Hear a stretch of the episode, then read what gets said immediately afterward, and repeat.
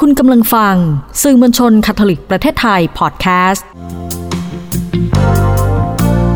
Blessing Station สถานีแห่งพระพร คุณผู้ฟังจะได้สัมผัสการไตร่ตรองชีวิตตามพระวสารที่เรียบง่าย ทุกคนสามารถนำไปปฏิบัติได้จริง เพื่อสร้างคุณค่าให้กับตัวเอง โดยบัตรหลวงชวริตสาสาย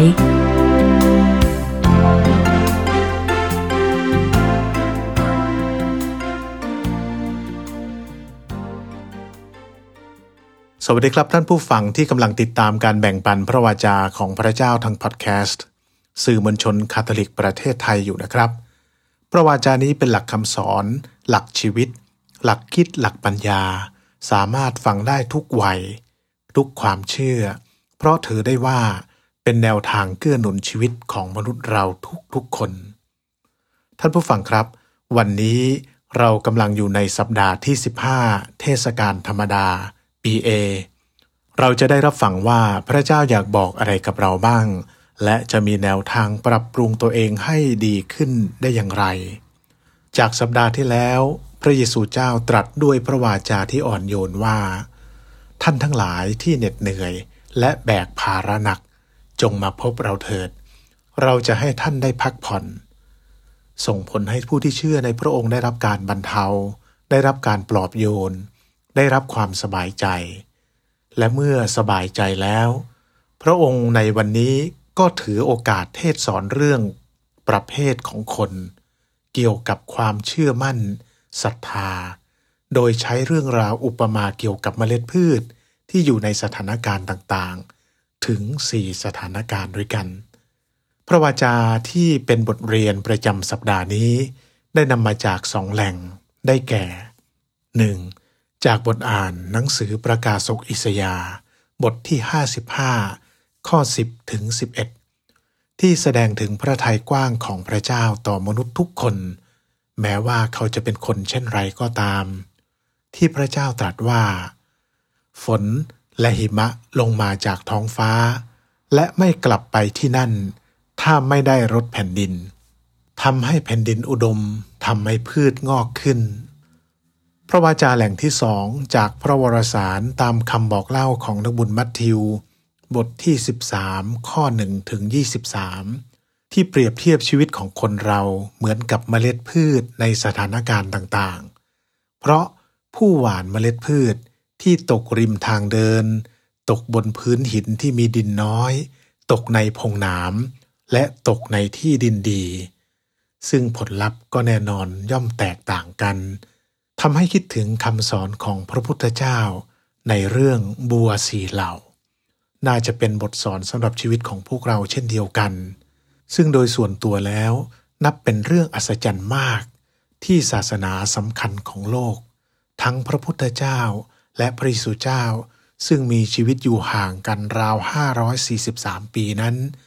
ได้ใช้คำอุปมา เปรียบเทียบกับพฤติกรรมของคน ที่คล้ายคลึงกันที่สุด ดังนี้ บัวเหล่าที่หนึ่งเป็นดอกบัวที่อยู่ในโคลนตม ยังแต่จะตกเป็นอาหารของเต่าปลา ไม่มีโอกาสโผล่ขึ้นพื้นน้ำเทียบกับเมล็ดพืชที่ตกริมทางเดิน นกจิกกินจนหมด เป็นเสมือนคนโลเล ไร้สติปัญญา ตั้งใจจะยอมจำนนกับชะตากรรมของชีวิต ไม่คิดพัฒนาตัวเอง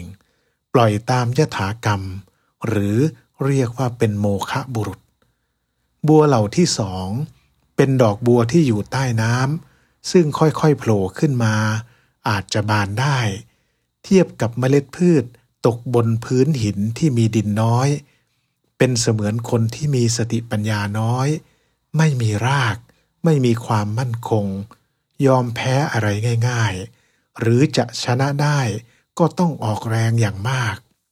บัวเหล่าที่สามเป็นดอกบัวที่อยู่ปริ่มน้ำซึ่งจะบานในวันถัดไป เทียบกับเมล็ดพืชที่ตกในพงน้ำเติบโตขึ้นได้ แต่ถูกครอบงำเป็นเสมือนคนที่ต้องใช้ความพยายาม ฝึกฝนเพิ่มเติมจึงจะสำเร็จ มีสติปัญญาปานกลาง ถูกครอบงำด้วยความวุ่นวายทางโลก ลุ่มหลงในทรัพย์ ลาบยศ และสรรเสริญ บัวเหล่าที่สี่เป็นดอกบัวที่อยู่พ้นน้ำเมื่อต้องแสงพระอาทิตย์ ก็เบ่งบานทันที เทียบกับเมล็ดพืชที่ตกในที่ดินดี เป็นเสมือนคนมีสติปัญญา เฉลียวฉลาด มีคุณธรรมศีลธรรม จริยธรรม เจริญงอกงามในจิตใจ เพื่อแผ่ประโยชน์ให้แก่โลก เสมือนฝน และหิมะมาอย่างโลกยังประโยชน์แก่พืชพันธุ์และมนุษย์ ท่านผู้ฟังครับ ชีวิตของพวกเราหรือพฤติกรรมการใช้ชีวิตของพวกเรานั้น ก็เปรียบเสมือนคำอุปมา เรื่องบัวสีเหล่า และเมล็ดพืชนี่เอง และสภาพชีวิตของพวกเราวันนี้เป็นอย่างไรบ้าง เมื่อพิจารณาแล้วเราจะพบว่า 1. หลายคน ฟังแล้วฟังเล่าแต่ไม่เข้าใจ มองแล้วมองเล่าแต่ไม่เห็น เพราะจิตใจแข็งกระด้างทำหูทวนลม และปิดตา ปิดใจ ต่อความดี ต่อความจริง ต่อความงาม 2. หลายๆ คนได้รับโอกาสมากมาย มีความพร้อมมากมาย แต่เต็มไปด้วยข้อแก้ตัว เต็มไปด้วยข้อจำกัดของชีวิต ทุกวันก็บ่นว่าสาบแช่งชีวิต พูดถึงความไม่พร้อม ไม่มีเวลา ไม่มีศักยภาพ ไม่ทำตัวให้เกิดประโยชน์ต่อผู้อื่นและสังคม ท่านผู้ฟังครับ เราจะมีแนวทางปรับปรุงชีวิตให้สมบูรณ์ขึ้นได้อย่างไร สัปดาห์นี้ก็เสนอสองข้อ ข้อแรก จงปรับตัว ปรับสภาพใจ ปรับอารมณ์ เพื่อเปิดรับพลังของความดี ความรัก ความศักดิ์สิทธิ์ทุกๆวัน 2. จงหมั่นบำรุงปลูกฝังความดี ความงาม ความกตัญญู